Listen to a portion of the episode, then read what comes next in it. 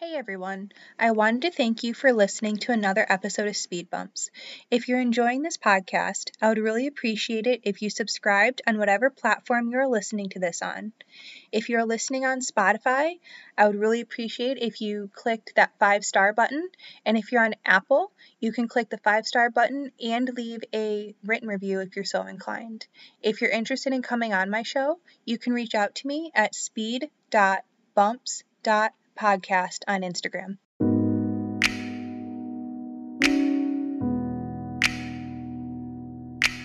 When you're driving, speed bumps force you to slow down. Some are big, some are small.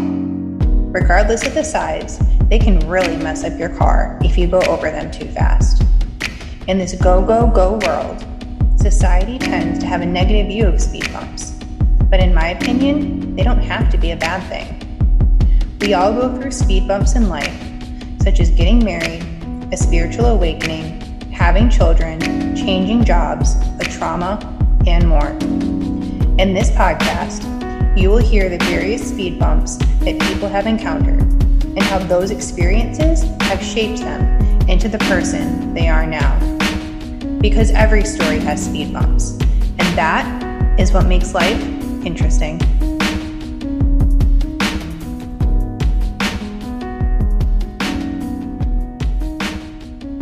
Everyone. I wanted to welcome you to another episode of Speed Bumps. And today with me, I have Big Country from Whiskey, Beer, and Conspiracies podcast. And I actually heard him on Ryan Dean's show, Dangerous World. And they were talking about some things they were, they were talking about was uh, Big Country's food allergies as a kid.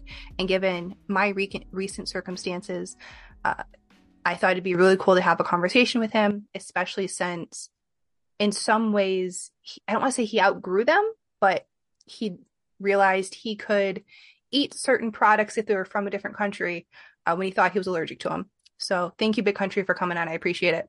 Oh, thanks so much for having me. It was really cool that you reached out. I'm I'm excited to to talk, have this conversation tonight, and uh, hopefully the people listening can maybe even gain a little bit more insight if they're having some similar issues. Yeah. Before we get into your speed bumps and your story, can you please tell me two things you love about yourself? Um, two things: length and girth. No, I'm just kidding. um, um, so I I would say, and I've called it my superpower. Um, but what I love about myself is that the fact that I uh don't care about a lot of things, and well, let me I don't lack empathy because my second answer will make more sense. But what I mean by that is is almost nothing bothers me. Gotcha. Like anxiety wise, uh, anything like that. Um, you know, even when my wife and I first got married and we were kind of struggling financially, you know, as a new married couple tends to do. Yeah. Um, you know, we get a bill and my wife's, oh, how are we going to pay for that? I'm like, I don't know. Who cares? Like, we'll figure it out. yeah. Like they print money every day. I'm sure we'll get some of it at some point and we'll give them that money. We said, you know, um, and it was like, it wasn't, it doesn't stem from anything traumatic or mm-hmm. anything like that. I had a fantastic childhood with two loving parents and it was just something that kind of clicked and it's, it happens, uh, like subconsciously for me. And then I don't even realize that maybe these, these are things that I should worry about and it's nothing that. That's yeah. awesome. Yeah. Um, second thing is uh, I love the fact that I am a father. Um, it's a great answer. It drastically changed who I was uh, almost overnight. Um, something uh, I know we talked about it on our show. Like I was, I was like, I couldn't describe it because this is my first child, but my co-hosts have multiple children. Like he's like something like clicked inside me that that like it felt like it was always there, and until I saw my son, it wasn't like activated and my co-host was like, "Oh yeah, that, that's like primal stuff." But um, I, in in my opinion, that's the whole reason I'm even here is to be his dad. So that is probably one of my favorite answers I've heard so far. Yes. Uh, like, not gonna lie, we're going on almost 50 episodes. It's probably one of my favorite uh, answers I've heard so far. Sorry to everyone else. Um, boo, boo. Come up with better material. Um, but no, that's just a phenomenal answer. And it's really refreshing because you hear a lot of those answers from like women, but you don't typically hear that type of answer from men of mm. having that primal instinct turned on and that's just I don't know, that's just my favorite answer. Yeah. Uh, yeah, and it's and it's not to discredit anybody that that maybe hasn't had children and had to experience that. Um but it's I think it's only something that you know what we're talking about when you're you're a parent yourself, you know. Yeah. So the the way my husband describes things that he if someone has an experience and you're trying to explain it, it's like if someone's never been on a roller coaster and you're Mhm. trying to explain to them what a roller coaster is. So whatever that event is, whether it's having kids or a trauma or uh, tasting ice cream for the first time, Mhm. like trying to describe some of these events is impossible until you do it. Right, exactly. Well said. Yeah. For sure. So I know, uh, like I was saying earlier, the thing that really stood out to me is you had really bad food allergies as a kid, right? Mm-hmm. Very bad. In your mid 30s? Uh yeah, 33. Oh Okay. god, Illuminati numbers. I just realized. I'll we have to think about this. I think I'll be 32 this year. Because of my Yeah, I- accident, I forget how old I am. Right. Well, yeah, and it's like I always have to do that math, and I'm like, I was 89. I'm gonna be 33. You know, I gotta verify with my mom, but she's like, yes, Yeah. this is old you'll be. That's odd. So, what were your food allergies, and did you grow out of any of them? Uh, yeah. So I had a, I had a very interesting childhood. Um, so from an early age, as in a baby, uh, my parents discovered that I was anaphylaxis to milk, and they found that out when my mother switched from breast milk to cow's milk. Okay. So I've gone into anaphylactic shock three times. Uh, only one of, no, two of them I can remember. Okay. Um, one probably because the first one was when I was a baby. Yep. Um, but um, it, the severity of the the allergy at that time to milk was I couldn't even touch it. So Okay. that was actually the second time I went into anaphylactic shock. So I knew how allergic to milk I was, right? Mhm. and I was in kindergarten, and um, we had a substitute teacher that day, and um, I was a real shy kid. I didn't talk a lot, and I had a connection with my my teacher. Her name was Mrs. Calvert. I'll know I don't. This was thirty plus, you know, almost thirty years ago, and I still remember this. But so I was a shy guy, and you know, I didn't. I was like, oh, then plus the substitute teacher doesn't know me. She doesn't know that like a my special needs, you know. Yeah. Um, and I remember there's a girl sitting behind me, and she had an open carton of milk. And I remember I looked back, and I said, "Don't make sure you don't spill that on me." And she was like, "Oh, okay." She spilt it. Now she could have been a CIA agent. I don't know. Maybe trying to take me out early, for all I know. Uh, but I assume it was accidental. Um, and I sat in it for a while until I realized, like, like, damn, my butt cheek's wet. And then I look back, and I realize it's the milk, and I already starting to feel stuff. Yep. But I'm too shy to go up to the teacher to tell her, hey, I have to go to the hospital Yep. right? Yep. So I start going into shock, and they call over the principal. Principal calls my mom, and my mom's a gangster. She comes in like a bat out of hell in this minivan, grabs me, shoots me down to the hospital. Um, she's having me take my clothes off, like in the van. 'Cause They don't have EpiPens back then, right?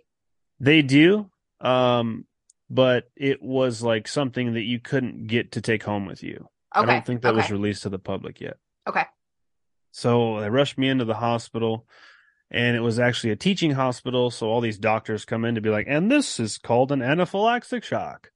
Um, so they give me Benadryl to counteract with the antihistamine, and then they give me a shot of epinephrine, which is basically just um what uh what's it called adrenaline Yep. essentially, right? And so then I was in the hospital for a couple days. My eye swelled shut. It's my right eye. My butt cheek like turned into scales and peeled. Yeah. Like I had hives on the whole right side of my body. So at that time, I couldn't even touch it. Now, the three big allergies I had when I was a kid was milk, Mhm. shellfish, Mhm. And um, oh, what was the other one? Ah, it doesn't matter. There's three big ones. Okay. So at that time in the 90s, it was hard to find dairy free things. Yeah. So my mom had to go shopping at this place called Loma Linda Market where they had more off the beaten path stuff, right? Um, I think they were like a Seventh day Adventist community. And per their religious requirements, they were to only eat certain things. Okay. So she didn't, you know, she would go there and buy whatever she could find. Um, and then I through through my childhood, like I had pneumonia three times. Um, I had pleurisy once. That was when I was 18. Um, ear infections, sinus infections. I was in the hospital so much that I they knew me on like a first name basis. Yep. And so when I would get sick, right, or whatever would be going on, because I also had environmental uh, uh, allergies as well. I had asthma, um, and they had started giving me antibiotics. So I am allergic to all antibiotics except for three that I know of. So uh, I'm allergic to Biaxin, Ceclor, Suprax, Sulfa, all penicillins, aug- um, Augmentin, um, aspirin, and all of those are anaphylaxis. Now I say that because the way we found that out is they gave it to me and I start to go into an anaphylactic shock. So as I kind of get older, um, I think I slowly start exposing myself to um, things that I was allergic to when I was a kid. Mhm. Um, and of course, we did the allergy testing back then, which is it's almost barbaric what they do, but they put liquefied stuff on your back in like a pattern, and they prick you, right, enough to it draw blood, and then they have a chart with circles on it. All across the circles, it looks it looks like I'm doing Illuminati. Someone's gonna screen grab that and be like, "I knew it." Um, and if the bubble on your back swelled to a certain point and past that, they would determine that you're allergic to it. Um, whether whether that be very mildly or very severely. So, you know, I get a little older, I start exposing myself to some more things. And well, I used to be allergic to that, but now I'm eating it and I'm fine. Um, and I, I'm not sure if, if if at that time maybe I actually did have an allergy. We were just basing on whatever the allergy test said. We never Right. touched because we might assume that that could turn into anaphylaxis at some point. So we just avoided all of it, and that was really difficult to do. Um, so my theory on it is because to answer your question in a very long-winded way, um, I have outgrown almost all of them except for milk and antibiotics. Did they, Uh, have they ever done a blood allergy test or just the skin prick test? Because I think I've only had the skin prick, and and I don't know if blood was readily something they would re- suggest at the time. I, I and, and maybe they did, and my mom just said no. no I'm not sure. because when my husband went into anaphylaxis and then um I was having I knew what was happening and so I stopped it before it went full blown. When I told them what was happening, they're like, "We're not doing a skin prick if you think it's anaphylaxis. We'll only do blood." Yeah, and that and that might be because, like in my case, for someone with my severity of the al- the allergy to the allergy, Yeah. I couldn't even touch it. Right. So if they prick it into your skin, they're gonna they're going to push you into anaphylaxis. Right. So that's probably why they do the blood test now. It's less in- invasive as far well, I guess invasive as far as potentially causing an allergen to start. Less likely for you to go into anaphylaxis by them just drawing blood and testing it off in a Yes. separate place. Right. Exactly. Exactly. And I mean, um, I'll, I'll tell a story later that one night my wife almost inadvertently smoked me with something that she cooked, but, um, um, like, so with the, God, what was I saying?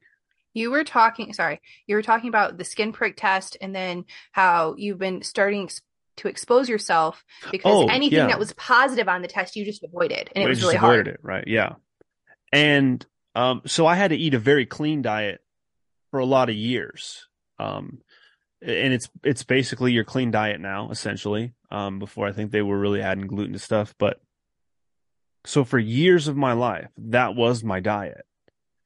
And my theory is is that if I had some type of we'll call it just call it poison in my Mhm. body Mhm. that reacts a certain way when I eat this food, my body had X amount of years to recover with all of these clean foods and then avoiding those things that may or may not have reacted with my body. But I cleansed everything that I could out during those years. And then I would start to eat those things. And I'm like, hey, okay, either I, I'm either I've outgrown it hmm or my body's created some adaptation to it. And possibly it was able to do that once I cleaned everything out with my diet. Now I could be pissing into the wind with that entire theory. I don't know. But um So, from what I've read, and I am, while I have a science background, I am not a medical expert. This is not medical advice. Um, studies have shown that kids can outgrow their food allergies and other allergies, but if you develop them as an adult, it's very difficult, if not impossible, because they don't really understand why adults develop anaphylactic food allergies in the first place. Mm-hmm. Yeah. Um, I and I was kind of thinking about this before too, because because when I was younger, I had my environmental allergies, right? So Mhm. certain grasses I had to stay away from, and trees and pollen and stuff like that. Um, and of course, now in my older years, after having outgrown so much of it, and then just recently in the past few years, really cleaned up our diets, I started thinking that, you know, it really doesn't make sense in my head that I'm allergic to a grass. Why would I be allergic to a grass? Right? Or or the Yeah. seed. That just doesn't make sense in my brain. And is it possible, which we'll talk about because I know it was part of the story that I told when I went to Ireland. Is it possible that I'm not allergic to the grass? I'm not allergic to the seed. I'm allergic to whatever chemicals that they've mixed with the grass. And as it blooms and it scratches me, I'm allergic to that chemical. I'm allergic to that whatever and that whatever that may be.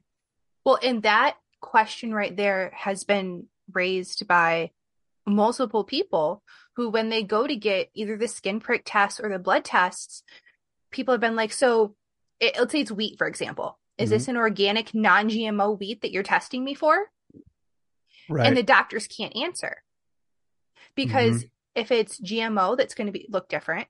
If it's sprayed with pesticides, it's going to look different. So, to your point, are you reacting to the wheat or are you reacting to the chemicals on the wheat? Yeah. Yeah, absolutely. And I and that's kind of where my theory came from with the the dairy products. So to tell that story real quickly, Yeah. um when my wife and I after we got married, we waited like a year to until we had like our big honeymoon. We did Mhm. like a mini mini one. Um so we went on our honeymoon, we went to Ireland. And when we were there, I uh linked up with uh one of the inspirations for our show. Mhm. His name's Gordo, and he does a show out there in Ireland called Those Conspiracy Guys. He's like one of the biggest shows in the world. Um, and I was like, "Hey, man, you know, you're because we had talked for for months and months before that, so we're finally there." And I message him, and I'm like, "Hey, man, you know, if we can grab lunch maybe one of these seven days that we're out here." And he's like, "Oh man, yeah, I would love to," but he's like, "I, I didn't end up making it to America because he was going on a tour." And I was like, "No, dude, I'm in Dublin right now." And he's like, "Oh, yeah, for sure, we'll go have lunch." So we're eating and we're talking and conspiracies and all this stuff and show podcasts. And um, I explained to the dairy situation because they we had ordered some food and some dessert and stuff like that. And I was telling him my allergy and this is that. And he was the one that said, uh, "Are you sure you're allergic to the dairy and not you're and you're not allergic to what they're giving the cows as far as vaccines, medicine, antibiotics, growth Food. hormones, Yep. right, food, whatever it is." Yep.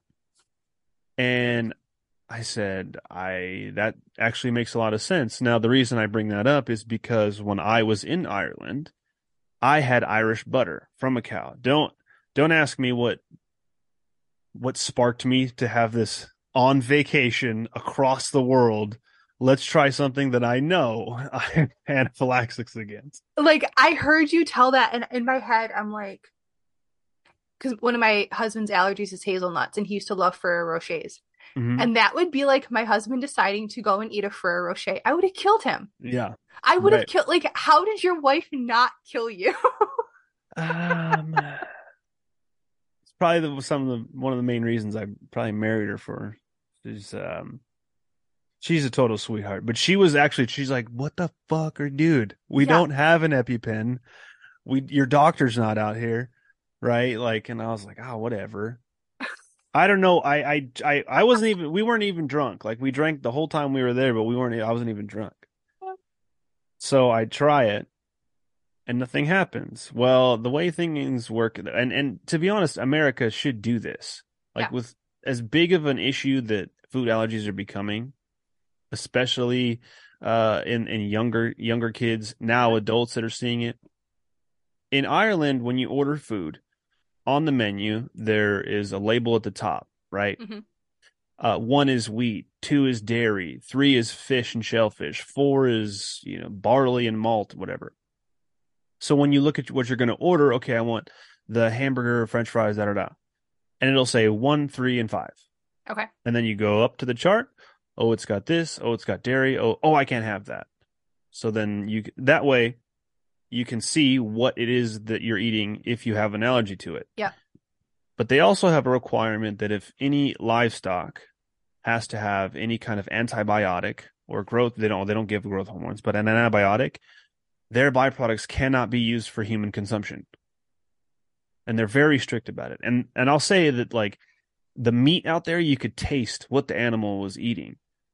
Like it just tastes way different than our meat here until my wife and I started uh, getting our beef that was antibiotic free and no growth hormones, and it, it tastes different. I mean, especially if you go to like a butcher shop and and get it from somebody who you know killed one that morning or whatever. Yeah, yeah. And a lot of people have theorized that part of the reason that antibiotic resistance, antibiotic resistant bacteria are on the rise is because we feed a lot of our animals antibiotics as a just in case. Um, the kids, the kid gets an ear infection and the parents demand an antibiotic just in case. Mhm. Uh, your, your kid gets a sniffles and it's just in case. And, you know, then the antibiotics and the hand soap and all of these different things can contribute to this. But I feel like it's only recently that people have really considered, hey, maybe all the antibiotics we're giving our animals and then eating, like, what is that doing to us? Mm-hmm. Right, absolutely. And actually that just happened very recently. Um maybe 4 months ago now. Um my son was kind of getting over a little chest cold that he had. Um and he's never had antibiotics. Well, we were taking a trip at the end of the week to North Carolina where my sister-in-law was getting married. Mhm. And we went to see the doctor because we just said, "Hey, we just want to make sure his na- like his nose is good and his ears look okay and his throat to make sure like that if we go up at a higher altitude in a plane Yeah. flight, we're not screwing our kid, you know?" Yeah. And so the doctor was like, "He looks good." Um, he was teething a little bit at the time, and she checked in his ears, and she said that it was really um one of them was really inflamed, but she said it was flat and all that stuff. So she's like, I'm going to prescribe uh, an antibiotic just in case. Right. So my wife and I had talked about it very early on. I mean, our son is not vaccinated. Um, Mhm. He's had no antibiotics. We delayed the cord cutting. We delayed the bathing till we got home. And, um, so he's had a very pure environment so, Mhm. so far. And we made the decision not to give him antibiotics. What we did was just to ease, you know, anything that was going on there. We went to our local organic store and we got um, olive oil and garlic oil drops. Yep. Right. Put a few of them in his ear a few times a day, both ears, and it'll just kind of clear up on its own. And sure enough, he, he if he had an ear infection, let's just say, it went away on its own and he never pulls at his ears. So um, I feel like we made the right decision because I've pretty much read almost everything that Dr. Thomas Cowan has written on this. And he was a, a big motivator to do more research when we knew we were having our son. Um, because, you know, we would ask certain things like, like, why, why do we circumcise Yep. boys? Right. Yep. Like, and uh, or you know why do they put antibiotics on their eyes and why do they give them a vitamin K shot? He said he had none of that. And um, so after reading all that literature and doing that research on germ theory versus terrain theory and asking these questions, um, it kind of gave us the the fuel to the uh, fuel to the opposite of fear about what we were doing for our son because I think a lot of parents, even when you get into like, should I vaccinate? Should I not vaccinate? Let's just say you do believe in germ theory still, right? But you're not sure about the efficacy of vaccines. In your head, you're still gambling either way. Either I give my kid his vaccine and it could potentially fuck him up forever, or I'm betting that if I don't, that won't happen, but he or she could potentially still get, you know, um, measles, mumps, rubella, typhus, you know, whatever, typhoid, whatever. Um, you know, so that that's that fear. You're still in your head gambling. But now once you separate germ theory, you're no longer afraid of things that are on doorknobs waiting to get you. And you feel more motivated that you can make these informed decisions when you have your child. Um, because it's it's it's it's you know it's up to us as parents to do what's best for our kids right? Yeah. But the hard part for me was willingly allowing someone to put a toxin into my child and then hoping that I'm wrong about the original situation. You know what I mean? Well, and um, I feel like that's with any situation. If you're educated on the topic, if you read about it and you can educate yourself, that fear goes away because you can answer your questions. Mm-hmm. So, uh, to take your example of vaccines, if you're afraid your kid is going to get measles if they don't get the vaccine, have you ever researched uh, the actual fatality rate of measles or um, the worst case things that you're going to think of with measles. Like what is the actual p- possibility of those? Do any of those potential complications also exist with the vaccine? Have you read mm-hmm. an insert? Have you looked at the risks of doing it and not doing it? It's time consuming because it's much easier to just go along with the program with whatever that program is. But taking the time to really question and make sure because to your point we're, you know, you're their parents, you want to do what's best for them, mm-hmm. and no one else can make those decisions. Yeah, absolutely. And I know um, we had to call four pediatricians before we finally found one that would see our son because he was unvaccinated. Yeah. Right. Which should blow everyone's mind that a doctor is saying, no, I won't see your child. So, for just for the parents that have maybe they did vaccinate and they want to stop or they want to talk to a doctor that can answer their questions without uh, being judged. Uh, and I'll link it in the show notes. There's an Instagram account called Dr. Dr. Green Mom.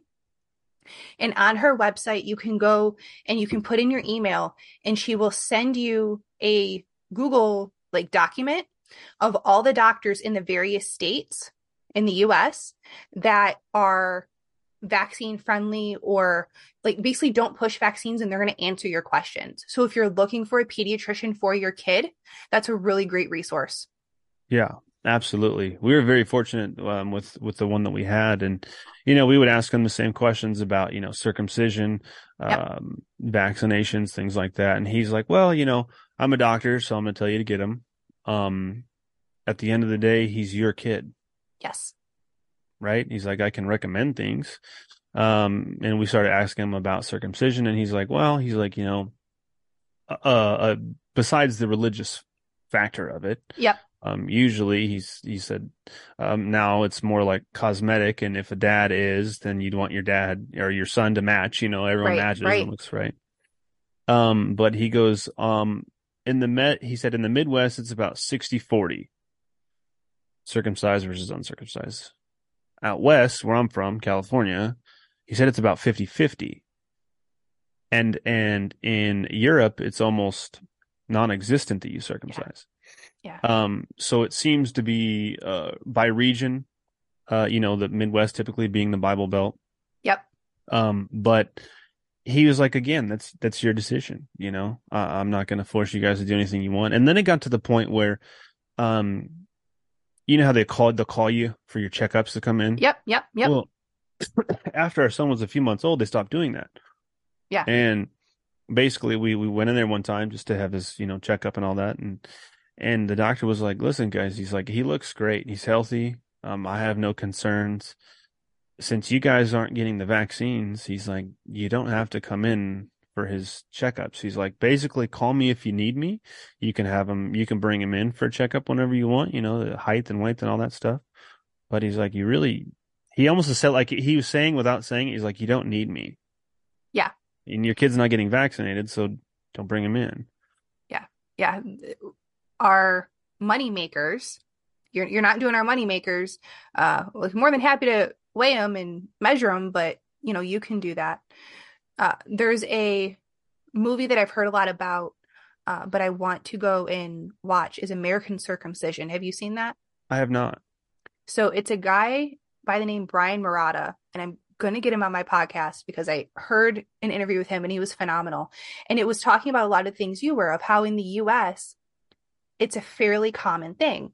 But Mhm. outside outside of the US, unless you're Muslim or Jewish, they don't typically do it. And all of the reasons that doctors in the US say to circumcise, they're not really held up. They don't Yeah. actually lower the, the, the cases of The STD or STDs, HIV. Yeah, I read that too, and I was like, uh, I don't like just because you have more skin, you're more likely to get a STD. I don't think that's how it works. That's not how that works. Uh, I, I don't know if you're religious, but God, higher Yeah. power, whatever you believe, I don't think, I I don't believe, and I, I don't actually, I know it's one of the few things I say I know. Babies aren't born incorrectly, Mhm. right? They, they're not deficient in vitamin K. They don't have too much skin. They don't have uh, all these things that we want to fix. Yeah, They're born perfect, and why are we messing with that? yeah, absolutely. And and and tip tip my hat to my wife because she wanted to have an all natural birth plan, and she did. She went all natural. Like I I it was weird for me because I'm in the room with like seven other women, and watching my wife give birth naturally and they're like bowing to her like she's some goddess like that she's you know a diamond in the rough type thing because um with the intervention of modern medicine um you don't have to feel pain you don't have to feel this you know we can oh we just got the baby out no big deal um and you know not to say anybody's too vain to do that or anything like that but um but um we had multiple doctors come in and explain the benefits of vaccines. We were like, no, not happening, dude. While we were still in the hospital, but um, what they don't tell you, this is maybe a little nugget of of information for anybody out there that doesn't know this. The reason that they give you a vitamin K shot, they say it's to stop help to stop bleeding if there's bleeding in the baby, help help clot, right? Um, they say it's if there's any damage done during traveling through the birth canal. Dude, my son was born nine six. He was a big kid, and he like shimmied out of there no problem, right? Yeah. The reason they give the vitamin K shot is for when they, if and when they botch a circumcision, it clots the baby's blood. And the reason they give it to both genders, because there's only two, uh, is because they need they need twice the income and the stories to match. Oh, it's just for possible trauma during the birth canal. Yep. That's all it is. That's all the vitamin K shots for. I have not uh, been afforded the opportunity to be a mom or give birth yet. However, my plan is to do completely natural. That is not to say that Mhm. I don't think that there are cases where Sure. C-sections aren't necessary because that absolutely is the case. Mhm. Um, you know, and I'm so thankful for modern medicine. Yeah. But, and I've said this all along, we rely so much on it.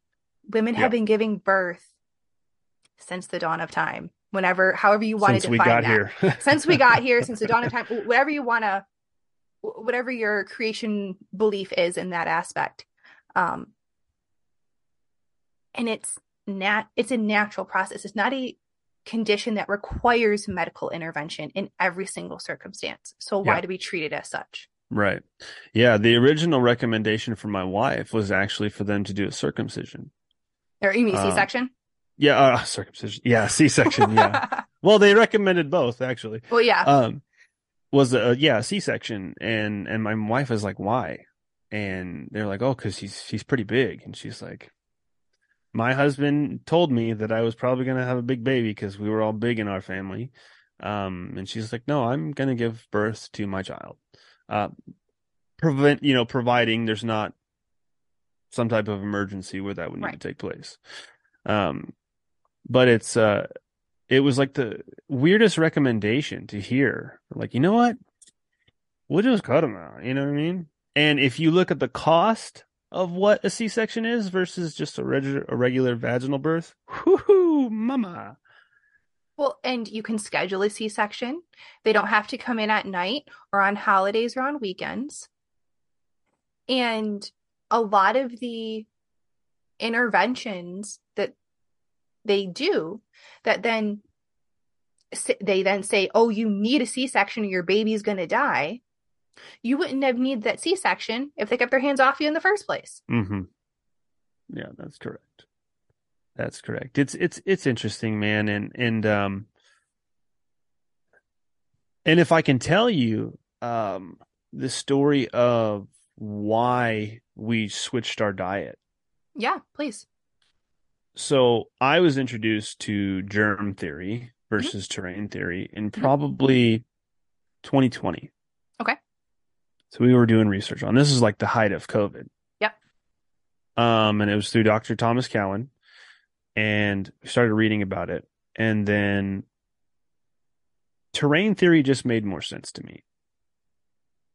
So we started trying to clean up our, our, our diet a little bit more and, and things like that. And then so my wife gets pregnant. Um, and the pregnancy is completely normal. Now, right around, she's like five months pregnant, four months, pre- five, I think five months pregnant, second trimester. They're doing scans and the baby looks great, but she's like, I can't see the baby's brain because it's behind the pelvic bone. Mhm. So they want to send her in to do like this other test with like a better machine and they can see. Okay, I wasn't there that day. I was at work. I believe in a creator, and I'm pretty sure he put me at work for a reason and not in that room. So they do the scan. Doctor comes back, tells us that she sees that there's swelling on one of the ventricles in his brain. And we're like, my wife, my wife is like, okay, what's that mean? hmm She goes, well, one of three things could happen. One, best case scenario, um, it remains the same size it is, and your son has potential learning disabilities in the future. Worst case scenario, um, cerebral palsy. Mhm. And best case scenario ever would be it just disappears. Mhm. Right. Those are the three possible outcomes. So she tells my wife, she said, unfortunately, um, we are past the point of an abortion in Kansas. Now, my wife's had a few miscarriages in the past, um, and we had lost one right after we got married, and it was like the worst. I would, ne- I don't wish that on anybody. No. It's the No. worst feeling in the world Yes. Yes. which is why abortion bothers me so much. But um my wife is just distraught. Right? So she tells me that. I come home and I was like this just doesn't make sense because she's had a normal pregnancy. Yeah. Baby's heart's been perfect the whole time and he's moving and kicking and rolling, you know. Yep. So I reach out to um a buddy of mine we've had on our show. His name's Ryan Alexander. We call him the health hooligan hmm and um, he's the whole reason we sell longevity on our site and uh, and all these health products. And he's just a guru with what he knows. I tell him the situation. He like doesn't even panic. He's like, "Oh, okay. Here's what you do." Right? Uh, cut gluten out entirely. Take double doses of the longevity, which is basically just it's 90 essential vitamins and minerals that you can't get from food. Okay. And the majority of it is minerals because most vitamins you don't use, you piss out. Um, he goes, do double doses of that and have her take a zinc supplement. And we said, okay. And then we went hardcore. Yep. So we cut out all the gluten. And that takes some time because you got to do a little bit of shopping because not everything that's gluten free and organic and non GMO tastes very good. Fair enough. So we had to cut out GMOs, organic. We went organic all only, non GMO, gluten free. Um, we cut out. My wife started cutting out dairy, um, and then we started doing the supplements because I was doing it with her. And then seven, eight months rolls around. They want to have. They wanted to give her an MRI, and they're like, "Oh, it's safe now that it's in the third trimester." And I was like, "No." you just told me that potentially something very bad could happen to my child and now you want to blast my wife with some radiation you guys are coming up with swell ideas so far Yeah. No. so we don't end up doing it and then they want to do a scan on on the brain and and we decided no to do Mhm. that i said because no matter what happens my son is my son Mhm. you can't fix the brain right like y- Yep. i'm going to stick another picture of it to do what to stare at it like, Right. you're not going to fix it Right. so we decided whatever was going to happen was going to happen. In our heart of hearts, we thought everything was fine, right? But Yeah. that's also some not great news to get. Fair. So seven, eight months rolls up. We go in to do the another scan with the better machine, but not the you know radiation Mhm. stuff. And that same doctor, I made sure I was there this time. She goes, "Oh, everything looks fine. You're gonna have a normal pregnancy." So, one of two things could happen. In that situation, we believed either it went away on its Mhm. own magically, or there's something to this diet stuff. There's something to what we consistently put in our bodies three times a day. Yeah. And we felt that the latter made more sense. And we're systematically reaping the benefits of it. Um, I mean, I can't. The last time I was sick, my wife got sick too, and my son. I think we we all got sick within about a week of each other, Mhm. and we all had the exact same symptoms. But that was the last time my wife and I had been sick for like three years. Yeah. So it doesn't bother us to eat this way anymore because we see there's some kind of benefit that we're getting Right. from it. So, couple things about because you just said so many things and I'm like scribbling notes Yeah, want to interrupt you as you were talking. Sorry. No, no, no. Don't apologize. Um, so third option is ultrasounds can be notoriously unreliable. Mhm. Um, there's been numerous instances where they tell parents just like you that the kid's going to be born disabled in some way and or even done like an amniocentesis and told parents that their baby's going to be born with down syndrome and then the baby's born totally healthy and the response is oops we made a mistake Oopsies. oopsies. Um so what i would suggest is basically what you guys did to an extent is if a test is offered or a repeat test or any test whether it's a glucose test or any of the ultrasounds is the result of that test going to change what you do during pregnancy? If the answer is no and it could potentially cause more stress don't do it because the stress on you and that baby if you're female is not it, it's it's not worth it in my opinion Mhm. to have that constant what if until the baby's born. Yeah. The comment from the ultrasound tech of, well, I'm sorry, we're past the abortion date in Kansas fumes me on so many Mhm. levels. Um, Mhm. when I was born, the hospital told my parents that they could give me up for adoption because I was a very medically sick child. Um, Mhm. I know parents who've been told just because their kid is missing a thumb, asked if they wanted an abortion. Mhm. Um, for very similar reasons to you, but many others, it bothers me on so many levels that Mhm. the world uh we claim to promote equality and uh justice for everyone and all of these things. But if someone's going to be born disabled nope you might as well just kill them now because there's going to be a burden to the system and they can't possibly live a full life or anything or contribute to society so might as well just kill them before they're born. Right. you can see me right now. I don't put out the video. I'm like trying hard to uh I can see it. maintain my verbal composure That's some hooligan shit. Let it out. but like that's some bullshit Yeah. that's some bullshit Well, that's uh, that's why I said like because I am the sole provider uh, for my family, and I believe my creator. Right? If you don't believe in one, that's okay. Uh, I believe he was like, "Hey, dude, you need to be at work right now because you don't need to be there because you need to make sure that you don't go to jail for punching that bitch in her face." Because that was one of the most horrendous things I think a doctor has ever said to you know my wife. they wouldn't let my parents take me out of the hospital uh cps wouldn't let my parents take me out of the hospital and they made Wow. uh my dad sit down with them because they were convinced my dad was going to abandon my mom and he wasn't going to take care of me and I was just going to be left on some church doorstep. And so even though my parents had had a few miscarriages before me, they were older uh and my dad's like I'm not going to abandon my kid like I just want to take my wife and daughter home like Right. and they're like Right. well we really need to make sure and he's I imagine very similar to what you would have done of swearing up a storm and hmm all Oh, of these yeah. things like what the hell is wrong with you people like i just want my family Yeah.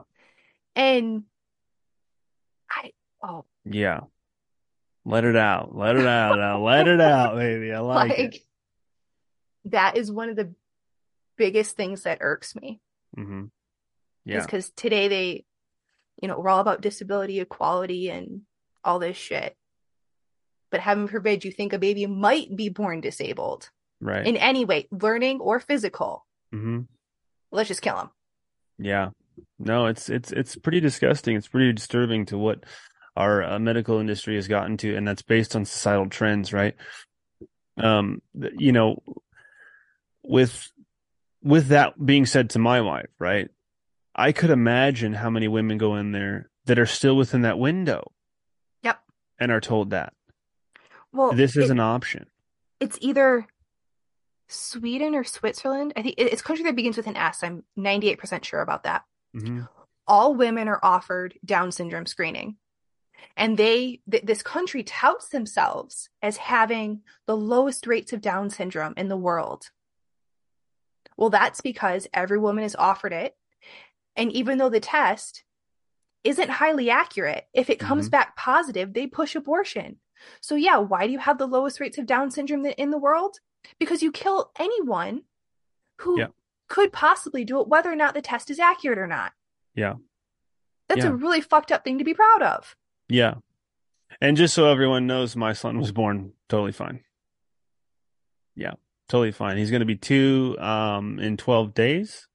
Aw. And yeah, so he's a little he's not a little guy, he's huge, but um I think the only thing that he might be a little bit slow on is like his speech.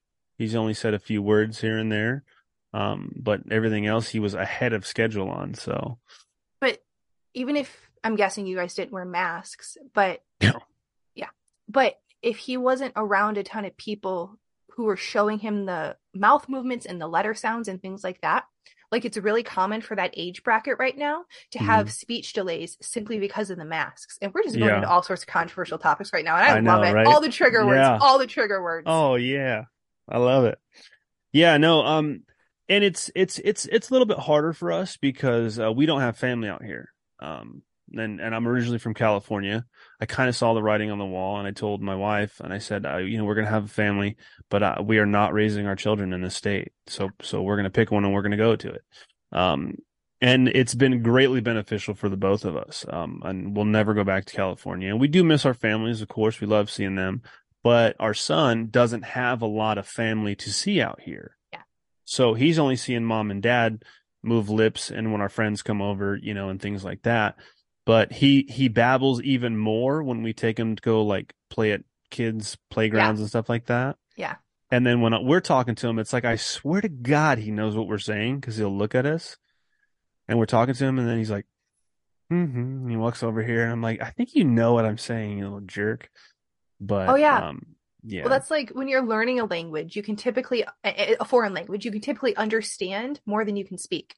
yeah, right, yeah, exactly, yeah. That's funny because it's funny because I speak German, so um, but um, yeah, it's um, it's uh, it's nothing that's concerned us, you know, and and really we have this book, and I I've mentioned him before that Thomas Cowan wrote with um another uh doctor about um uh, it's like a child nourishing book from like pre-birth to Is it Nourishing Traditions? Yeah nourishing traditions sally is it sally fields i think Sally is? Fallon, yeah. Sally Fallon, Sally Fallon, Sally Fields, Sally Fallon, and Tom, yeah, Tom McGowan.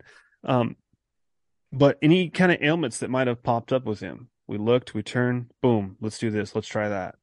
Um, and once you kind of again suck that energy out of germ theory, like we're not even afraid of that kind of stuff anymore because we just don't believe that that's how it operates. So some of my listeners know this, you don't know yet. Mhm. So I went to school.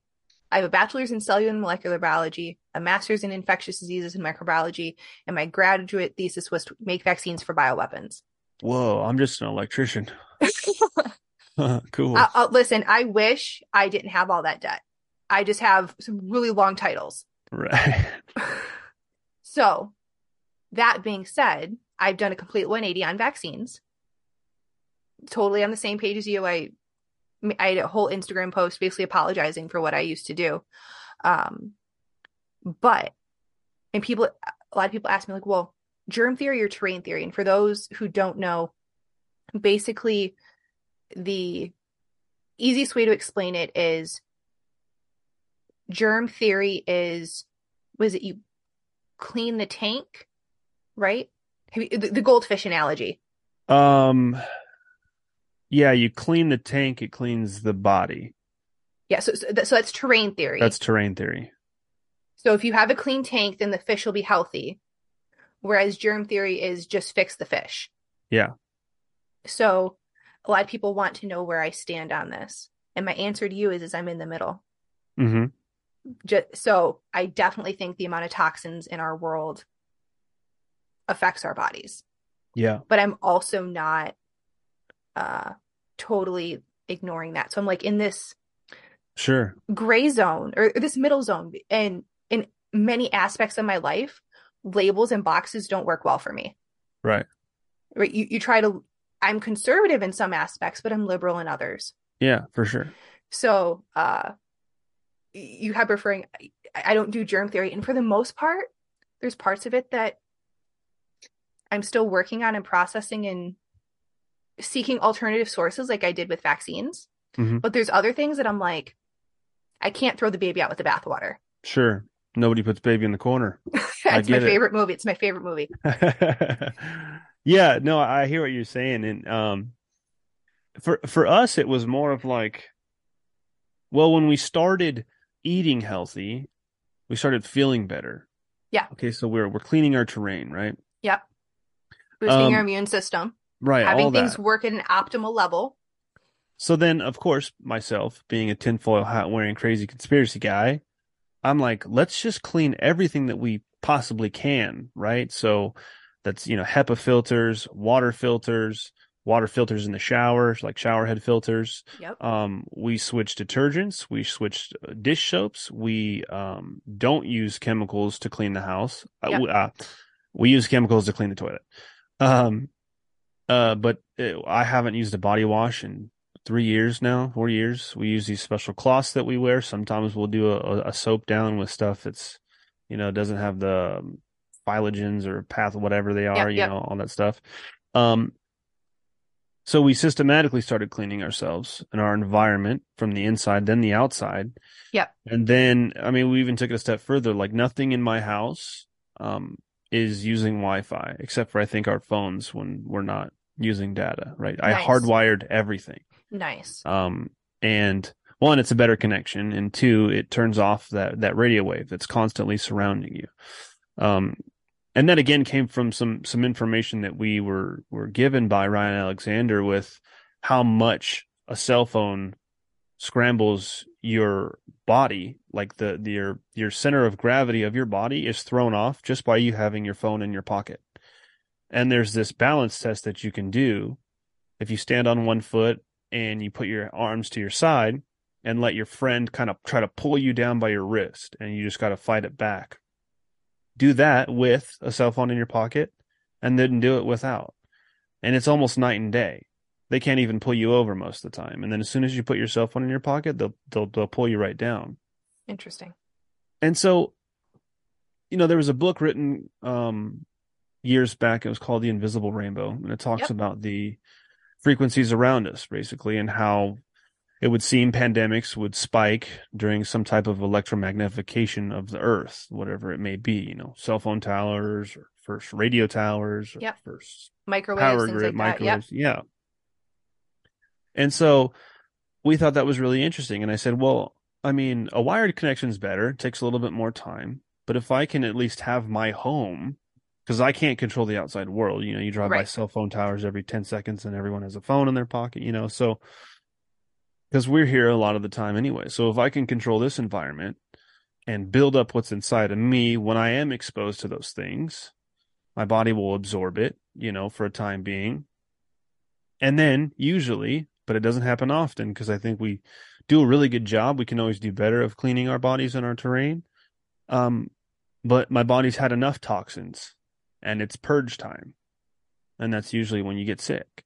Um, and that whole thing just makes more sense to me than, you know, bacteria or um, the bacteria is a real thing because it's a living organism, but a virus lurking on a doorknob somewhere, you know, and, and, and maybe there's something to that. I mean, I'm, dude, I'm just an electrician that has a conspiracy podcast, but, um, with the stuff that I've read and researched, it makes more sense. And, um, I know the whole story about Louis Pasteur. Um, I can't drink milk, so they're like, "You should drink raw milk." I'm like, "Yeah, but I still won't." Yeah. Um, Can you do goat's milk? no, Interesting. yeah, So, so the reason I ask is that goat's milk is most similar to human milk. mm-hmm. Um, have you tried camel's milk? Mm-mm. So some people never say tried bull's milk either. so, but no, seriously, camel's milk has been uh touted as in some circles, I am not making this claim, y'all don't come after me, as a cure for autism. mm, okay, So y'all can go research that. Uh, it's just something that I've heard, not saying it's true or false. However, it is extremely interesting. yeah, yeah, it is. It's you know, I, I'll say this too, like, and not to shit on dairy because I think dairy is important and and you definitely need the animal fat. They what they tell Mhm. you a lot. Correct me if I'm wrong, because you're from the medical world. That um, a lot of animal fats and salt are like stay away from. They're bad for you. Yeah. So first, just 'cause you say, well, I'm just an electrician and I, I don't care if someone dropped out of high school. Everyone, if you can read and think for yourself, I, I don't care if you have qualifications after your name or not. Mhm. Um, I am not better than anyone else. Now, uh, I- in regards to animal fats and things like that, looking at the work of Weston A. Price, uh, definitely um, salt and animal fats is demonized Mhm. and we need those things. Yeah. So raw milk definitely has a lot of benefits. But if you can't drink dairy, I'm not going to tell you to go drink like like that, Right. that's just stupid. Um Yeah. but if you want probiotics, you know, try fermented foods, try water kefir, try things like that. Yeah. Um so Yeah, no, I, I mean, th- and that makes a lot of sense because the the first thing they they tell you, animal fats, salt, stay away from those. Yep. To to learn the importance of salt for one, and then animal fats of two, of course. But I find it also interesting that in the in the Western world, um, oh well, I guess pretty much all all of no, probably just the West, mainly the Western world, um, that we are one of the very few anim- mammals, say animals, mammals, that drinks the milk of a different mammal. Now, animals do that too, but I think they do it out of necessity for survival, not because I'm a I'm, I'm a fox and I'm thirsty, so I'm going to go drink off that cow's udder. Um, now, not to not to say that that's bad. I Mhm. just find it I just find it kind of interesting. So, and I've heard this argument a lot, whether it's from vegans or vegetarians or whatever. Is, is that is that argument right there? And the part that I think about is while what you said is true, we are more, in some ways, intellectually developed than animals. Mhm. If you animals typically see each other as predators. Mhm. They're they're not just going to go up to your point and a fox isn't going to go or even a cat is going to go drink from a cow udder. However, if you have a barn cat and you squirt the milk at the cat, it's going to drink the milk. Right. So I think it's just a process of we have the ability to where other animals don't. And we, but if you look at like Alaskans or the Inuits, right? They don't have dairy cows, Mhm. but their animal fats come from fish and other things like that. So right. I also think not that we can do it anymore because we're such a melting pot in this place, but eating how your ancestors ate Mm-hmm. is really important. Mm-hmm. And so for some people, people, their ancestors, they didn't have dairy cows. mm-hmm. For some people, that is, they lived off dairy cows and potatoes, right? Or, or goats and potatoes or whatever that was. So I really think eating how your ancestors ate is important. It's not as easy as everyone's ancestors were the same because they're not. Right. Right. Yeah. I mean, there's a reason that you're not supposed to eat like year round fruits and vegetables. There's certain vegetables during the certain time of the year for your region, and that's that's Yep. what your ancestors would eat. Right. Um, but yeah, it's fair. It's kind of like watching it. I don't know if you've ever watched that show, um, Alone, like Alone in Alaska, and they did a couple of those. It's basically like Survivor, but they're actually Okay. by themselves and they have to survive for a certain amount of days, and usually it's in the Arctic. Um, and you'd see they'd make a bow, and then they'd make their campfire, and they'd learn. Well, I learned that if you pack, you know, this mud with this stick, it's a good insulator, and all these things, right? And they're doing this to win a competition because of all the skills that they've learned. But like this was daily lives not that long ago for our Right. ancestors. And I just don't necessarily believe that like uh, like our our vaccine like when I was a kid, my vaccine schedule was like 16, I think. Something Mhm. like that. Like the number now is insane. And Yes, in the seventies. yeah, you'd have to convince me that somehow we've gotten sicker, like like the the pathogens and the viruses and the bacteria have gotten stronger, even with all the advancements of technology and all these things, or have we reverted our terrain internally, externally for poisons and chemicals and year-round fruits and vegetables and toxic cleaners and all these things and Yeah. and now our system is flipping on us. Well, I know what I'm about to list are some viruses, and you don't uh, subscribe to that, but just hear me out for a 2nd Mhm. So, if you got measles or chicken pox natural, Mhm. you actually have lower rates of cancer. Yep. You can go look this up on PubMed. Um, it's not some crazy conspiracy theory. So, those infections as a child actually prove to be beneficial later on. Yeah. And everyone's like, oh, well, shingles is a thing now. Well, yeah, shingles is a thing because everyone, when they were a kid, used to get chickenpox. And then the parents, and as you got older, would constantly be around this low level amount of chickenpox. So you're constantly getting naturally boosted. Mhm. Well, Like a natural titer test. exactly. And now chickenpox naturally doesn't exist. I had chickenpox naturally, but I'm not getting those uh, natural boosters. hmm So I would not be surprised as an adult if I end up getting the shingles. Right. Because I'm not constantly getting those boosters. And I'm Yep. not saying go get a shingles vaccine. That's not what I'm saying. But that's what causes it. Shingles weren't a problem until we got rid of chickenpox. Right. And when we got rid of chickenpox, then we were able to develop, not we, pharma was to be able to develop another vaccine and make more money. Right. And and just to clarify what I mean on as far as like viruses and stuff like that, I do believe in viruses and I do believe they exist, but I believe that all viruses are inside of us. Okay. And depending on your terrain, your body, your DNA, all those things, depends on whether or not viruses are released and which ones are released to you. Um, so, as an example of that, would be um, why is it that somebody smokes for 40 years, dies of an old age, never had problems with lung cancer? And then you have somebody who smokes for three years, gets cancer in four, dies in five. Right? Is are they are they luckier? No, I would say that their terrain, their DNA, whatever's going on with them, couldn't outlast what the other person did for whatever reason.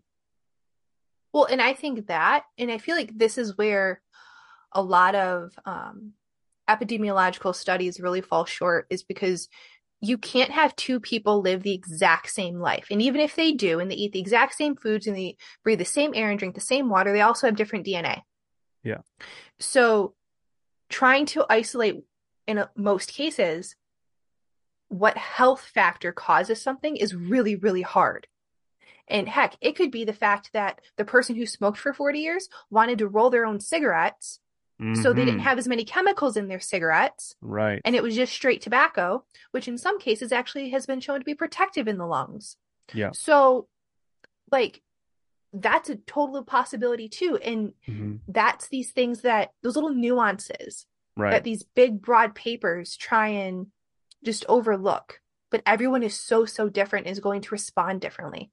Right. Exactly. Yeah. And it's it's one of those things where since we've been kind of doing more research on this, you know, and, and trying to trying our best to clean up our environments, we started wondering, especially during COVID, that uh, this is going to sound really weird, right? Uh, really uh, weird, kind of little little conspiratorial. I'm here for it. Let's go. But I think I think people like I think people have this call it human Wi-Fi. Okay. There's like an aura that surrounds your body, each individual. Maybe it goes out an arm's length, maybe a little further, right? Yeah, it's actually called your toroidal field, and it can go up so to six like feet. Three... It's six okay, feet. Six so feet. that six feet of social distance that they wanted was, us to get rid of during COVID, yeah. it was interfering with that. That's yeah. where that's where I was going with that. Because it's weird to me that like females, for example, you guys hang out for a couple days and somehow you're linked up on a sync and I'm like, what do you mean you guys are linking up? That's so weird. And then I started thinking about, well, that human Wi Fi thing. So when your body starts excreting these toxins that it has, I, have I've come to the realization, and, and again, this is just me going off of information that's been available to me. I'm not a doctor, but I believe because of that toroidal field, right, that if I'm shedding, my wife might start shedding if my wife starts shedding, my son might start start shedding, right? Okay. And I, I am basing that off of it that time I told you about when we were sick about a year yeah. ago, whatever it was, right? My parents were in town. They drove out to see us.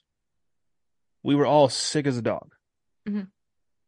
And then my parents left and they didn't get sick. I'm like, well, if there's a contagion factor here, either they didn't catch it or, you know, they just got lucky or whatever science would say or at that time their bodies did not have enough toxins to be shed. So their their toroidal field linked up with ours and said oh it's shedding time but we don't have anything to shed so we're good. And i i mean again this that's going to sound weird right? But i was like how come they didn't get sick? I mean the science answer would be you guys were still healing and you were just past the contagious period. Right. Um but the thought of toroidal fields influencing each other is to me isn't that far fetched. Mm-hmm. Um, you can feel when someone's happy. You can feel when someone's sad or nervous or anxious. When someone's uh, looking at you. When someone's looking at you. Um, if you've walked into the hospital room or a room of someone who's on their deathbed, you can feel that. Oh yeah. You you can feel that. And even if no one else is in the room, so I'm not talking about sadness or grief.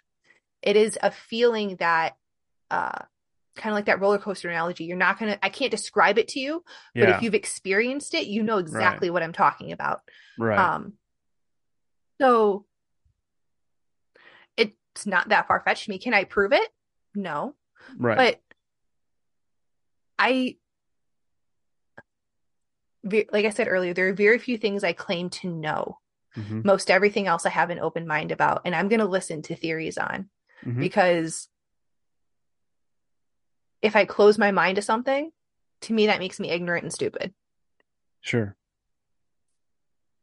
So if I'm able to have open conversations, even if I totally disagree with the person, I can still learn something from them. Right. Yeah. Um, it's really interesting that we've we've grown into such a tribal uh, community in that way, especially in this day and age of, of politics and all that stuff. Like, uh, we we're we're indoctrinated enough to realize that we have differences, but we're not indoctrinated enough to just wildly accept everyone's differences. And, Yeah. and I mean that in the sense of, like, okay, I said earlier on the show, I made it shouldn't even be a joke that I'm making a joke, but when I said there's only two genders. Right. Now, if you want to believe that there's a quintillion, that's fine. You, you absolutely can. And that's what this country's all about. But don't call me a bad person for saying, no, I think there's two. And in my world, I'm going to operate as there is two. right. Um, and it, it, it became the same way of like vaccinated versus unvaccinated, right? Yes. Not just with COVID, but even vaccinating children, Yes. right? It, it it's it, it if if you believe that it works the way that you think it does, you should have no problem with me not vaccinating my son or not getting the COVID vaccine. See, and as someone who used to call anti-vaxxers crazy conspiracy theorists, We I- I, I, I was that person. Okay. Um, I thought that they were irresponsible and that they didn't know what they were talking about and they, they were uneducated. And notice all the past tense here, people. Please don't get mad at me. Um, Mhm. all of these things. And because that is what I was indoctrinated to believe.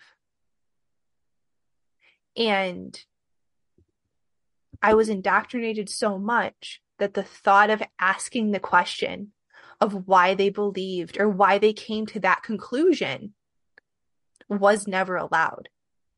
Right. You weren't allowed to ask questions. Mhm. If you asked questions, you were stepping outside their box. And they didn't like it when you stepped outside their box.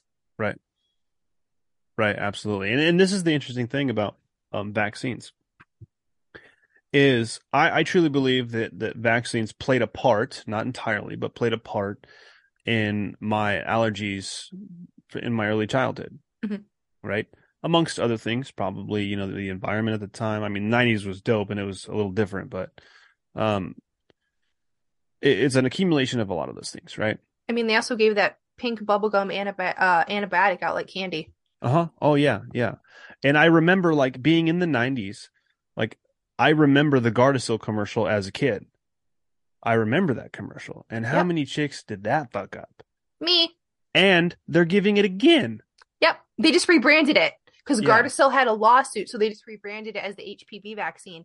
And now you can get it for boys too, as young as 10, but all the way up into your 30s and 40s. When originally it was meant for girls only, starting at age 12. Yeah. Yep. Yep. I remember it then and I remember the lawsuit and I remember what happened and they're rebranding it like you said and coming back out and that's crazy to me. But fun fact for everybody, it's not fun fact, I guess. Both my wife and I are HPV positive. She is, so that means I am, right? Unless I'm resistant to it in some way. But so she was before you got married, Uh-huh. and you were negative before you got married. So now you're both positive. I, I, I don't know if I, w- I don't, I was never tested for HPV, but I would Okay. assume since Okay. we've consummated that we've, I would guess, right? Well, and also, uh, there's multiple strains of it. strains, right? Well, because every time she goes to get a Pap smear, which she doesn't do them anymore, um, Yeah, I stopped that. or or a blood test or whatever it may be, Yeah. they say oh, your Paps came back at right. Like he, she thought she like the nurse thought she was giving someone their death sentence, and my wife's like, "Yes, I know," and they're like, "When do you want to start treatment?" She's like, "Uh, never. I don't want to start treatment for anything." And what's very interesting, and this kind of plays a little bit into you know terrain theory and germ theory, that um when the first time we had Ryan Alexander on our show, he was talking about this, and he said there's a very good chance, and there was four of us at the time, that if the four of us went and had a test, I would say three out of four of us would test positive for the antibodies of genital herpes. Now that does not mean that you will ever have an outbreak in your life. And what's interesting is a lot of cases that we've seen, like HPV, uh, uh, different types of STDs, AIDS is a big one, that the sooner you start treatment, the sooner you die. Yeah. Now, including That's not- cancer. yeah. Well, it, I think it's like uh, 90% of people after chemo die within five years, um, even in remission. But that's not to say that's every case, right? Right. But he was alluding to Freddie Mercury's doctors killed Freddie Mercury, right? Freddie Mercury is positive for HIV. He goes in, he starts treatment, he gets worse and worse and worse, and he dies. Um, plus, they, I think they were giving uh, remdesivir or whatever they give him. Um, I forget what it was during that time. But then you have someone like Magic Johnson, same virus, started going to the doctor, and then he flipped and went holistically, stopped going to the doctor, and he's as good as he was then. Um, now, unique to DNA, possibly, right? Um, unique to their environment. Uh, you know, I maybe the, the the the diet helped too. I mean, I'm sure Freddie Mercury wasn't, you know, living the cleanest of lives, but Well, and here's something that I want people to understand. There's human immunodeficiency virus, HIV, which can cause AIDS, autoimmunodeficiency syndrome. Now, what most people don't know is you can get AIDS, acquired immunodeficiency syndrome, from other things. Mhm.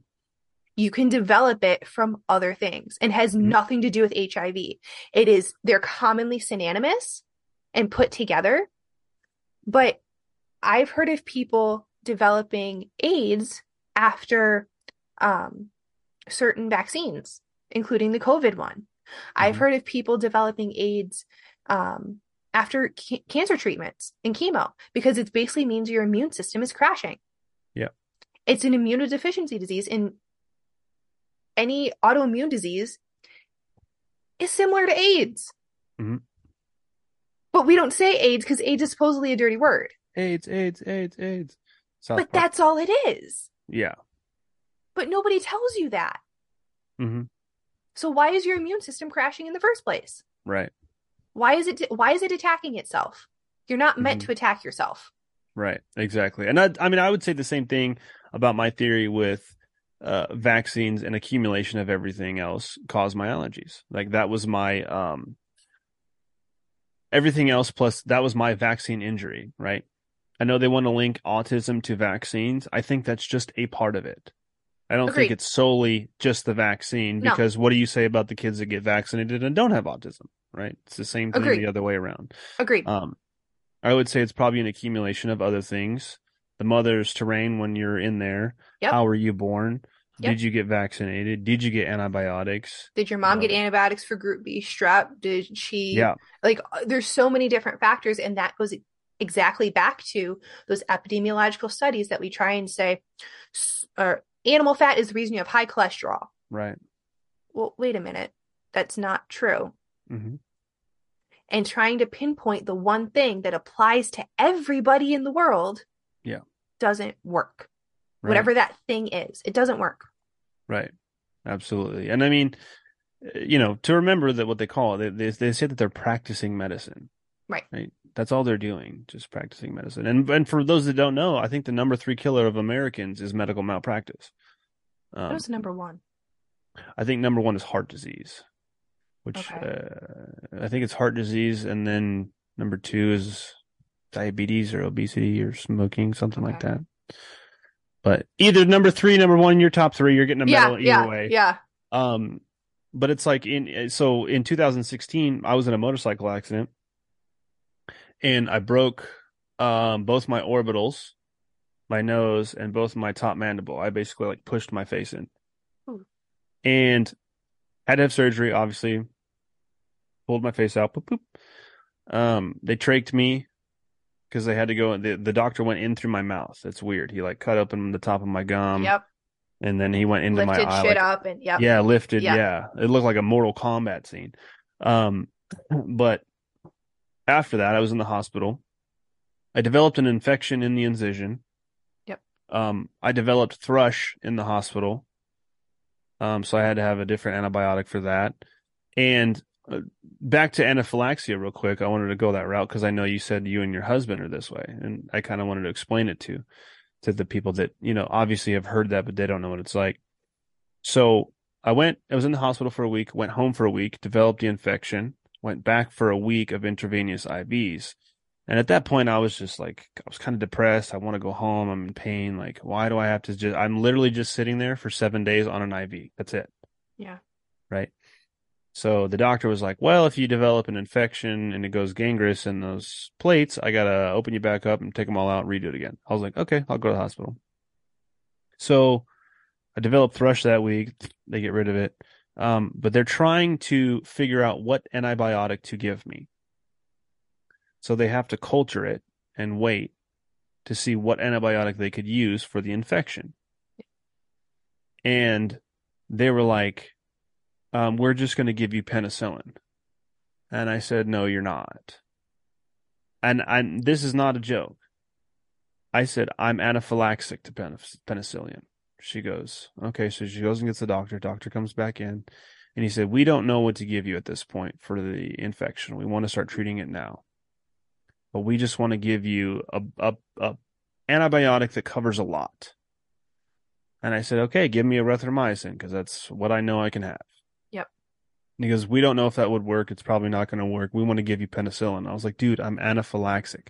Yeah. And he said, how anaphylaxic? Yep. I've been asked that. And I said, are you dumb? What do you mean, how anaphylaxic? For anybody that's never been in an anaphylactic shock, oh, let me just oh. explain to you what that is. Without going too broad on it, you're dying very slowly.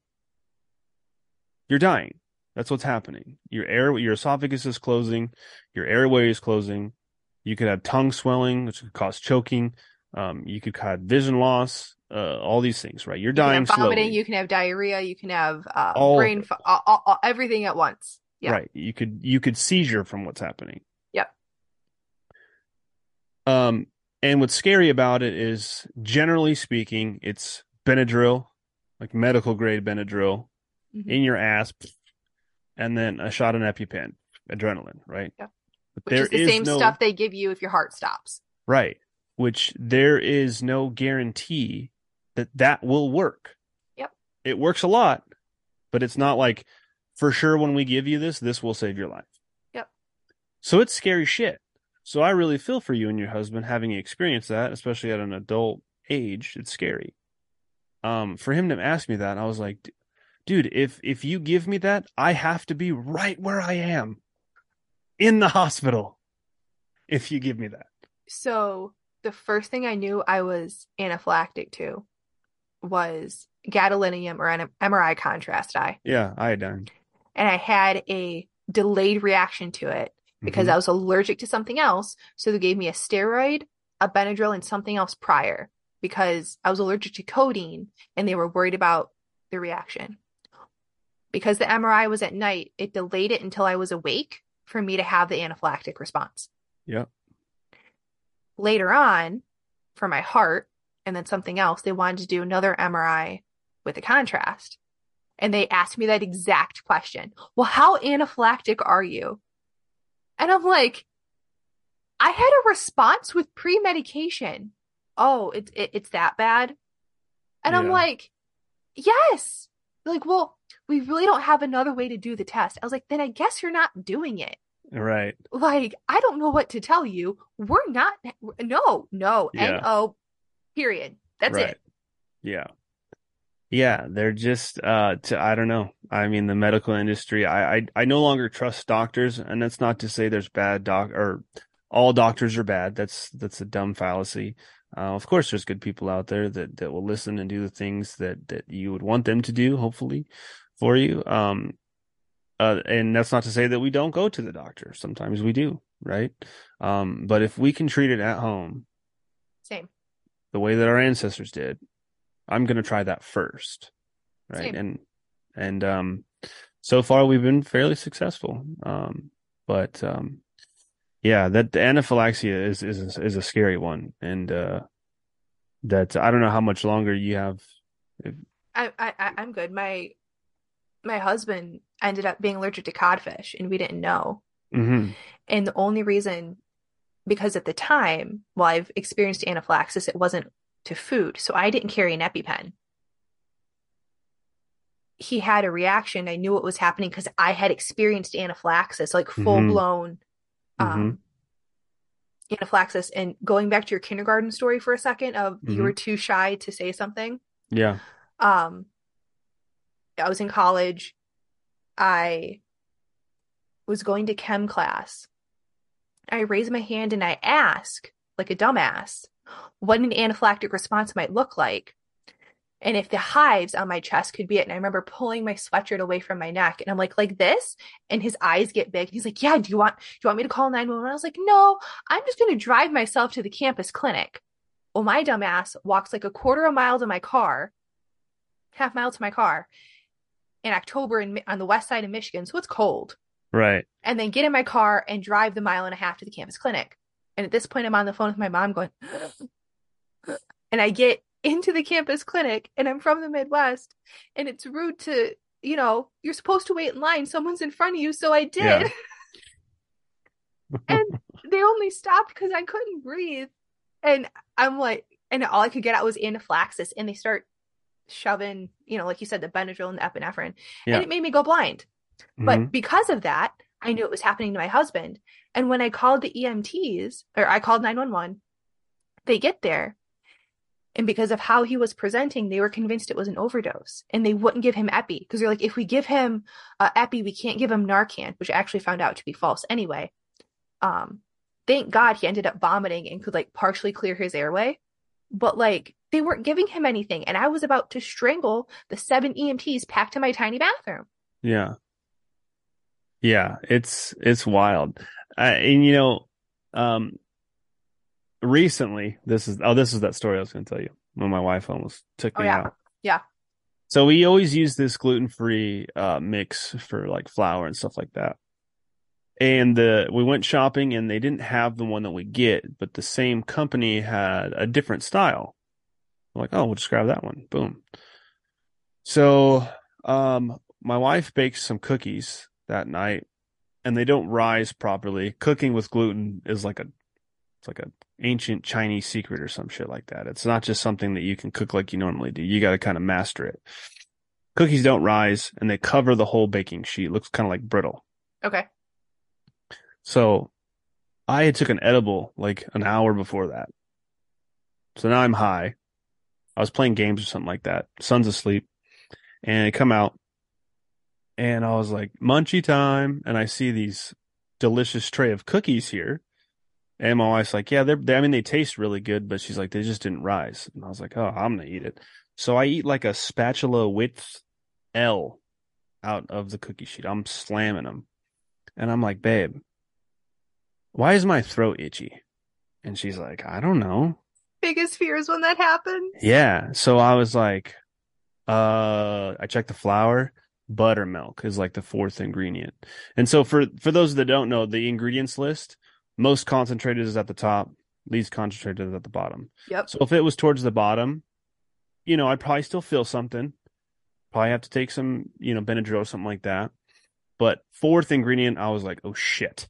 Yeah. This is Like, bad. This is yeah. bad. uh, like it's starting, and I know it is because it's starting to get real bad, and then it starts kind of swelling. So my wife was like, "How much did you eat?" And I was like, "A lot." A lot. So she goes and gets the.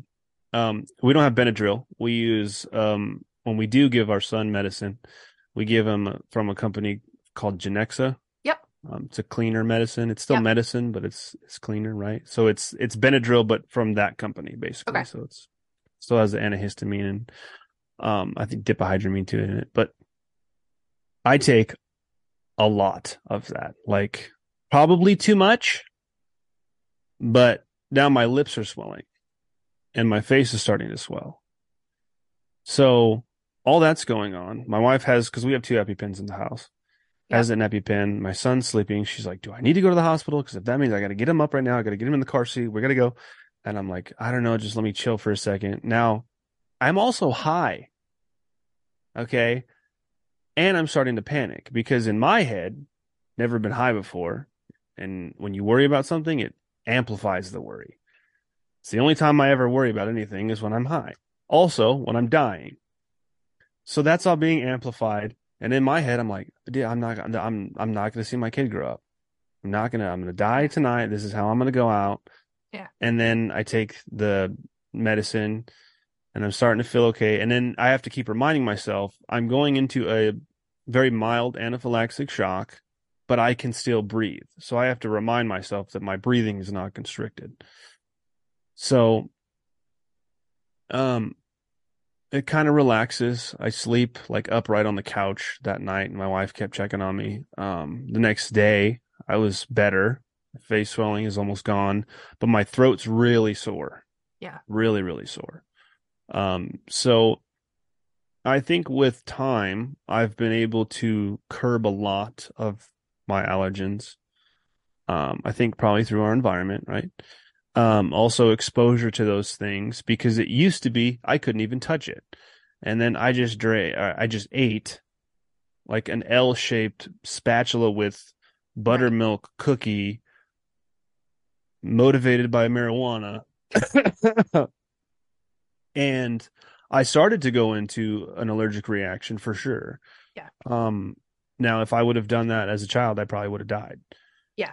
So maybe a combination of all those things that um I don't know if I'll ever be able to drink a glass of cow's milk ever.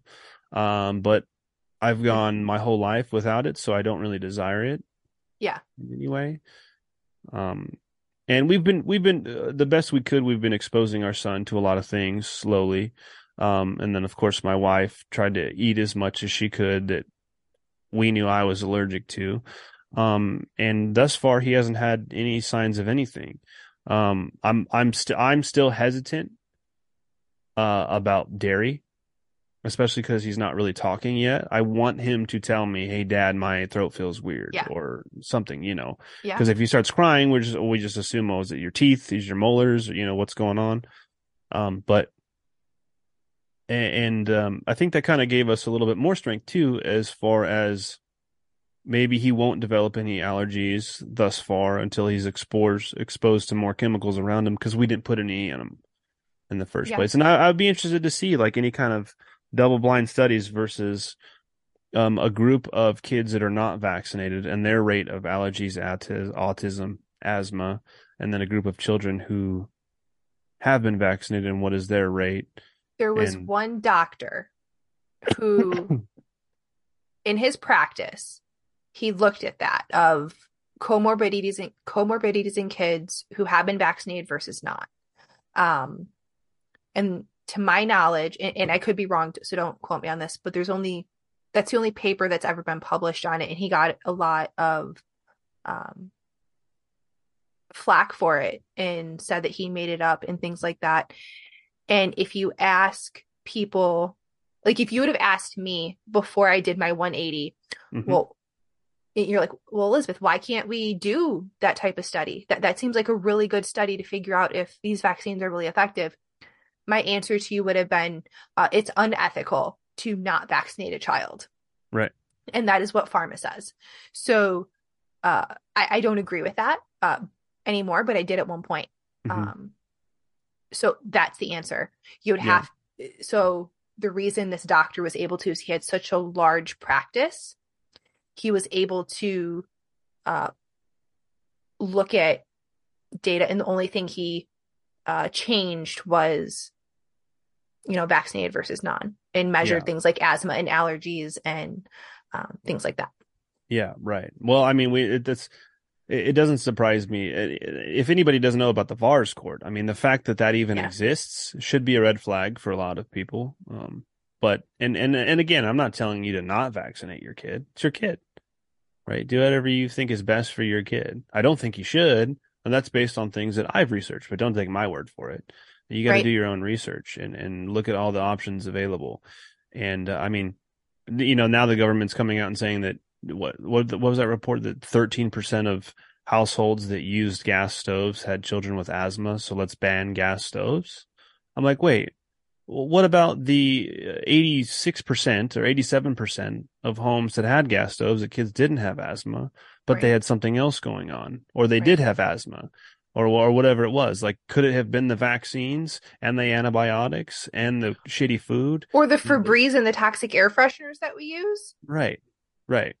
Could it could it be the uh, the um, Gardasil shot? Could it maybe be that? Could it be uh um you know whatever else like the the talcum powder and, and all yeah, whatever shitty you know? water, shitty air, the Tide detergents that we're sleeping on in our clothes and that we're wearing. Like, I don't know, like Yeah. all of these different things. Yeah. yeah it's it's an interesting time to be alive for sure um you know hopefully some people gain some stuff tonight with all my wild stories of kind of an interesting childhood that i had Yeah, it uh we definitely all have our speed bumps and that's the whole reason I started this show is if we can learn from each other as adults or even, you know, parents who have kiddos and, you know, they learn something. Um anytime the topic of vaccines come up comes up, I have to plug just the inserts on Instagram or just the inserts.com. Uh, I'm not affiliated with her in any way, shape, or form, but hers is the account that did my 180 view. And it's just inserts from medications or data from the FDA and CDC. Mhm. And it's kind of like, hey, did you know that this is a possibility? Hey, Right. did you know that this is a possibility? Um, right and it really opened my eyes because it was in a Yeah. completely non-judgmental non-confrontational way and i didn't know the things that she was saying i had Yeah. never heard of them Yeah, absolutely. You know, one interesting thing I wanted to bring up too is, um, and this is, you know, um, again, more a little bit more back to the diet, but it it goes along the lines of research uh, of the inserts, right? That you were were were looking at when you made Yep. your 180, is the fact that a lot of people a lot of people that aren't are, aren't aware or or don't even read ingredients, right? yep They tell you what's in it. Yeah. Right?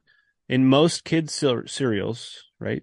Big name store brand, um, they have trisodium phosphate in it, and almost all of them. It's TSP. If you don't know what TSP is, it's an industrial cleaner. You can buy it at Home Depot. It's listed in the ingredients. They say, "Oh, that's what we clean the belts with." There was a whole article done on this. Um, well, if you're cleaning it with, so you're cleaning the belts with so much of that that when they do the test on it, they have to list it as an ingredient. Yeah. That should bother you. You know, it's a bit like, I mean, look what just happened in Ohio. You know, all these train derailments and poisoning the waters and the skies and all these things. And then the EPA will come out and like, well, it's not within the uh, recommended exposure rate. Like the exposure rate should be zero. right Humans should not be exposed to these things. Right. You know, um, because again, everyone's different. What if my little tiny itty bit of exposure of dairy kills me? right right? But this, a little bit more exposure doesn't hurt this person now, but in five years, they've got lung cancer, they've got leukemia, they've got a blood disease, they've got something else going on, you know? well and going back to food allergies for a second um i know someone that had a dairy allergy and in some adhesives there can actually be dairy or lactose and he reacted to it Yeah, So- caseinate. Yeah. Mhm. So whether it's your soaps, if you or your kiddo has an allergy, it's not just, hey, read the ingredients on your food. It's if you're going to get a prescription or even an over the counter medication, if you're going to get a, any type of something injected into you, if you're going to put something on your skin, if it's going to come in contact with you at all, you Mhm. have to read all of the ingredients. And if you're ordering stuff from a company that doesn't list the ingredients on the product, don't do it. And Mhm. just and to your point about the flour, just because it was safe this week, you have to read it every time because companies reformulate their products and they don't have to tell you. correct. That's correct. So Well, Al, that little soapbox moment, I apologize. But that was great. I really appreciate this conversation. Um, Absolutely. Can you please plug for everyone where they can find you and it'll also be in the show notes? Yeah. Um, so the Whiskey, Beer, and Conspiracy podcasts, we're on pretty much all podcasting platforms: Spotify, iHeartRadio, iTunes, uh, Google, iHeartRadio. Um, the video platform is on Rokfin, R O K F I N. Uh, we're on Rumble. We are on Twitch. We are on Odysee. We are on BitChute. So pretty much anywhere you want to find us, um, you can. We do a show once a week, comes out every Friday. We do some in between shows for some members only sections, but um, yeah, man, uh, thanks so much, El, for having me on. This is this is great. Um, you know, we got a little bit conspiratorial, but it was kind of a nice change in pace for me to talk about that because um, uh, maybe my exposure to all that as a child formed formed my brain into a tinfoil hat wearing. So. Listen, I love that these people who listen to your podcast, right? You could li- send your listeners to listen to this episode, and then they get to know you as a host just a little bit more. Yeah, you you gave a little bit of that background and you shared a piece of you. So I appreciate that, and thank you again for coming on. Heck yeah, thank you so much. We'll do it again. Yeah, and thank y'all for listening, and I hope y'all have a wonderful, wonderful night.